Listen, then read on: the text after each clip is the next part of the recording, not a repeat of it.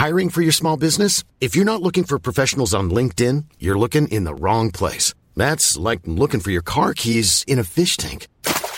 LinkedIn helps you hire professionals you can't find anywhere else, even those who aren't actively searching for a new job but might be open to the perfect role. In a given month, over 70% of LinkedIn users don't even visit other leading job sites. So start looking in the right place. With LinkedIn, you can hire professionals like a professional. Post your free job on linkedin.com slash people today.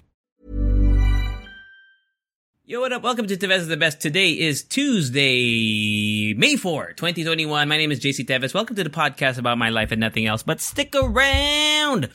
You might learn something new. Happy new week. Happy first week of May, everybody. Welcome to the podcast. I have something to talk about today. It's actually a little bit of promotion, but also I'm really happy because uh, we got to talk to Broad Fits, yeah, of the 80%. Uh, actually, I'm recording this immediately after we got off our call with Enrica and I. So we're releasing our Tres Leches with Broad Fits of the 80% coming tomorrow. And, and I mentioned Broadfits so many times on this podcast on Halal Show. He also listens to me. So shout out Broadfits. We really appreciate it. Salamat.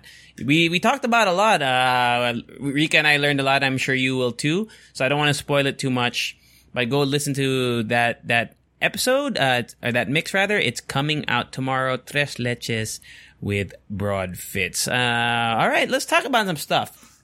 I know I usually reiterate some of the things that I talk about in Where You Been from Hala Hala Show.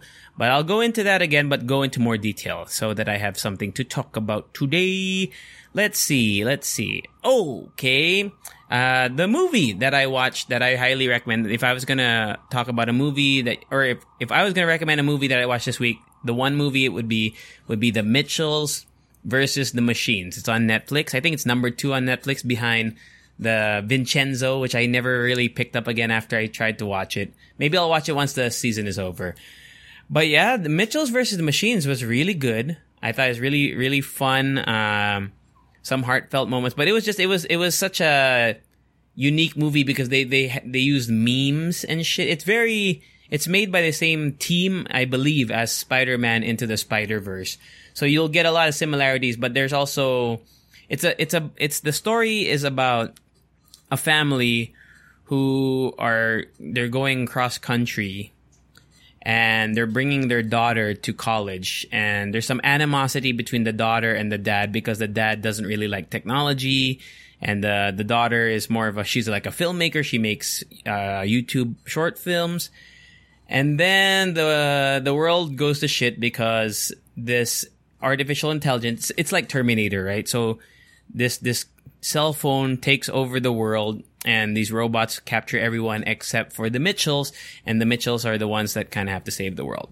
It's very, very, uh, I would say it's a very, mm, predictable plot, but the getting to the end from start to finish is, is a joy to watch. Like, it's just such a funny movie.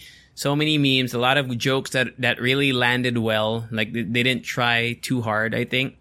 It might start off a little slow. I'll admit though, it the first maybe 15 minutes, 20 minutes are a little bit slow ish. But once it gets going, uh, the humor is, is, is up there. I would say it's probably one of the funnier, uh, 3D animated movies out there. Uh, so you asked, JC, what is the funniest one? Hmm. That's a rough one. I feel like I've talked about it before. I think Megamind is, is way up there. Like Megamind is probably like in terms of 3D animation humor that really made me laugh a, a, lot. Megamind is there because Pixar has some funny moments, right? I mean, Pixar, most Pixar movies have, have humor and then they try to make you cry like a bitch at the end, right? But there's, there's always humor in them, but they're not usually movies that are supposed to be like super comedic all the time. Like, like Megamind is. Even though Megamind does have some heartfelt moments, it's really, it's really, it's a comedy movie.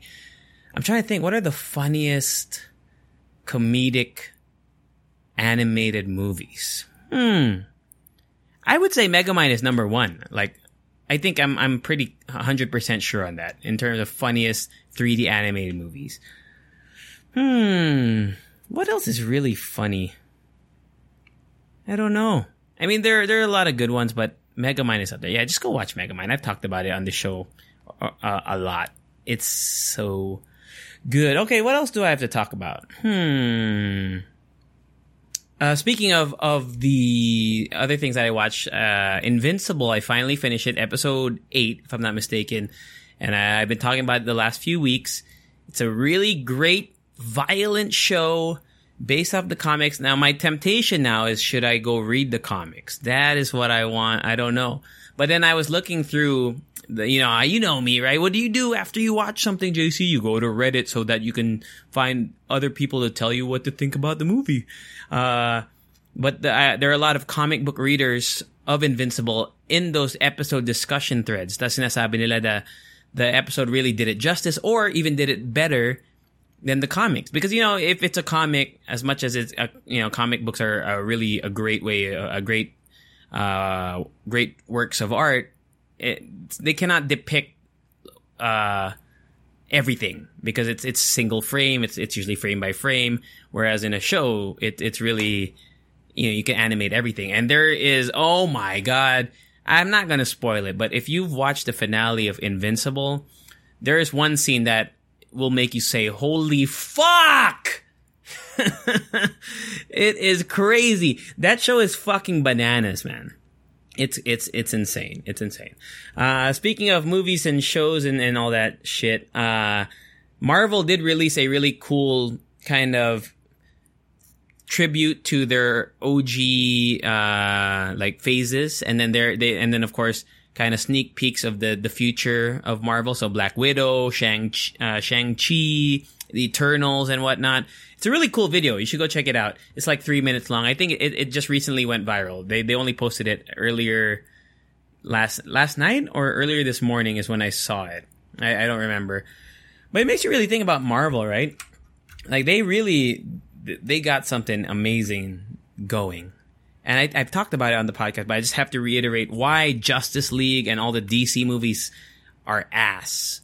Not necessarily all of them. You know, I like Birds of Prey, I like Shazam but just the fact that they threw together even the Snyder cut, right? Talked about the Snyder cut. You know, people said it was good, but it was only good because it was not as shitty as the last one. But as a standalone movie, I thought it was pretty ass in general. And it's because they did not take the time to develop each character, right? The Aquaman movie that, which fucking sucks. I hate that movie. You know this came after Justice League. I think, uh, if I'm not mistaken, it came after Justice League. Ba- basically, there were no individual movies that led up to Justice League except for Batman and Superman. Like, I think Wonder Woman came after. Correct me if I'm wrong, but there's no Flash movie yet. I mean, no one gives a shit about Cyborg, right? I mean, I love Cyborg in in the the latest cut, but no one gave a shit about him in the first one because no one no one knew him. I mean, I'm glad in the Snyder cut they gave him more to work with. They gave him more of a backstory.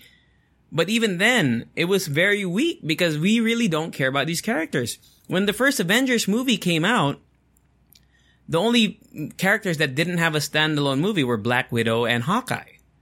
Right? And I guess because uh, they were really focusing on the superhero part of the super part of superheroes. So that we got Iron Man, we got we had a Hulk movie, despite it not being. Uh, I know Mark Ruffalo is Edward Norton, but there was a Hulk movie. Actually, there were two. Um, actually, are those canon? Yeah, yeah. The incredible, the Edward Norton one is canon because the the general guy in there is also in the future movie, so it is canon to the cinematic universe. Uh, we had a Thor movie, or was it two Thor movies? It might have been two Thor movies. I don't remember, or maybe Thor two came after Avengers. Uh, I'm not sure.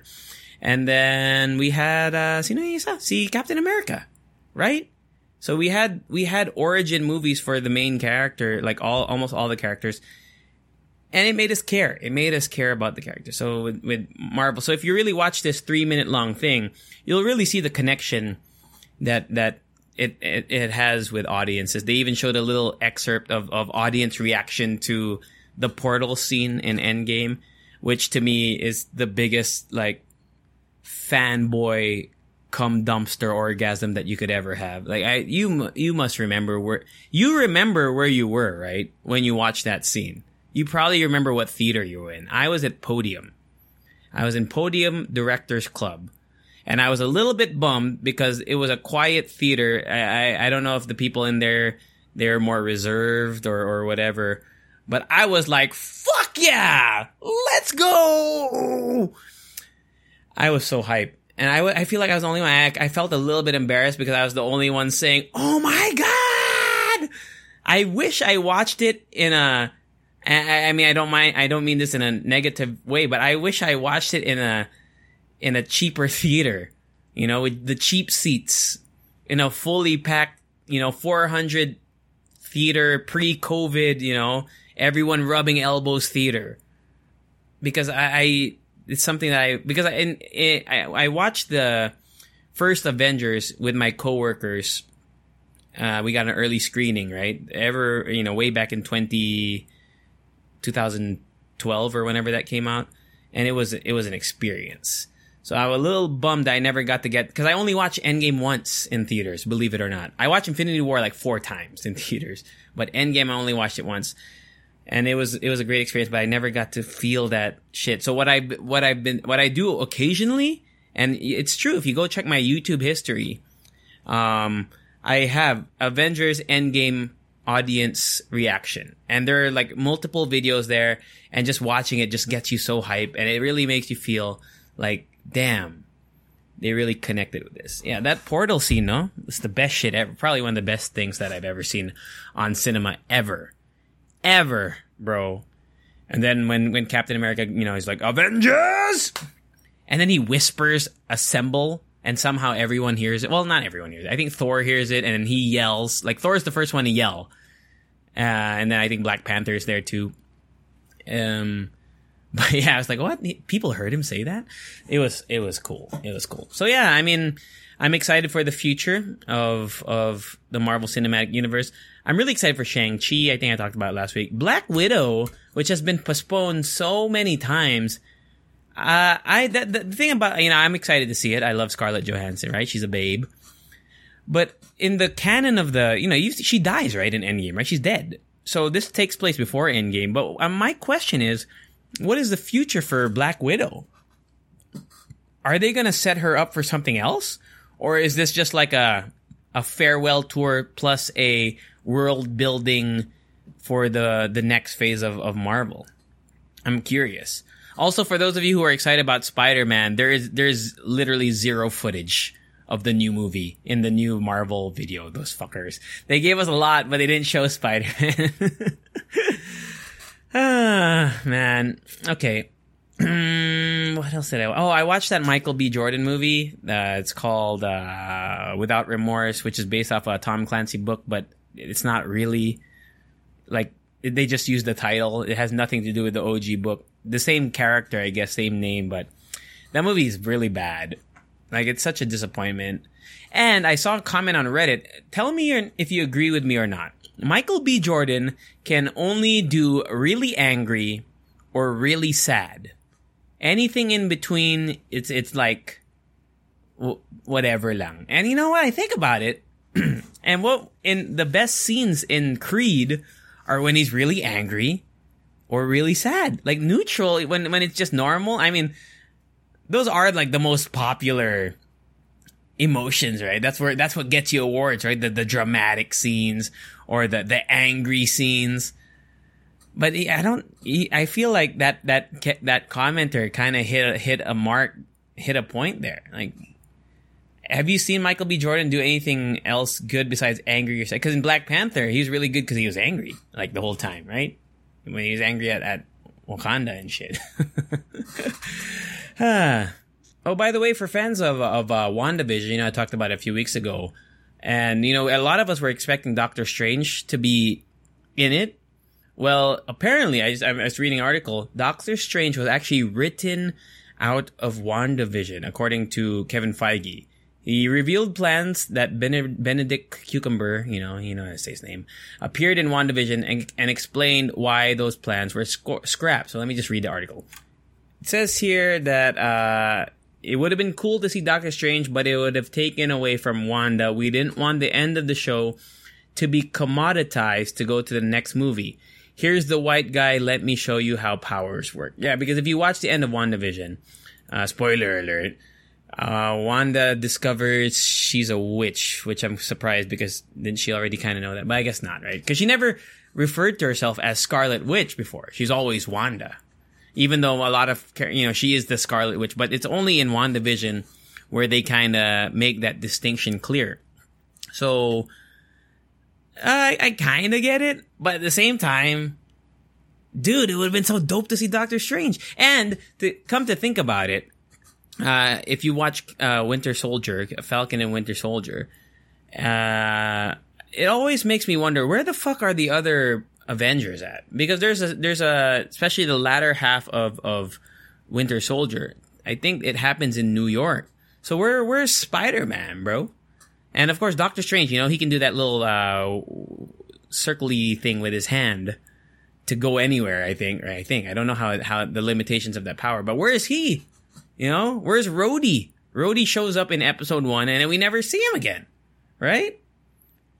Like, where are the other Avengers? Are they too busy? It makes me. It just makes me wonder. Uh, I mean, I'm not mad because you get to highlight Falcon and Winter Soldier. By the way, great ending. Much better than WandaVision. I think I said that a few weeks ago or last week. Uh, anything else I want to share with you? Mm, I finally. Actually, I don't really know. Is there anything else to share? Uh, my dogs were caught humping on camera while we were recording with Broad Fits. So let's go look up why do dogs hump?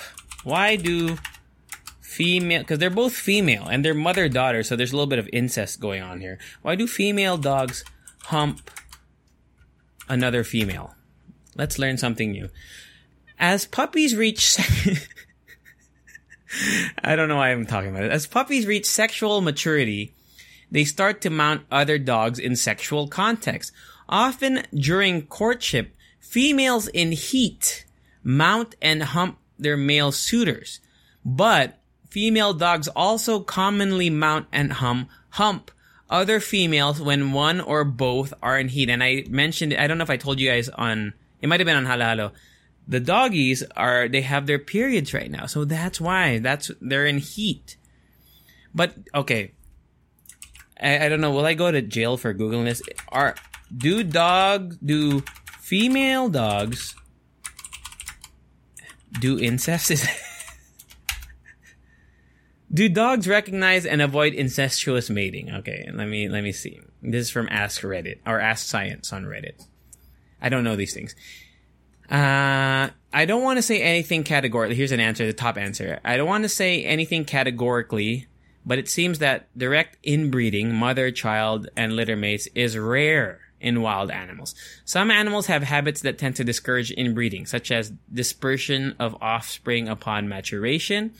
However, even in animals that live in family groups, it seems that inbreeding is avoided. The first study uh, that this commenter found was done on wolves, uh, which, you know, live in groups.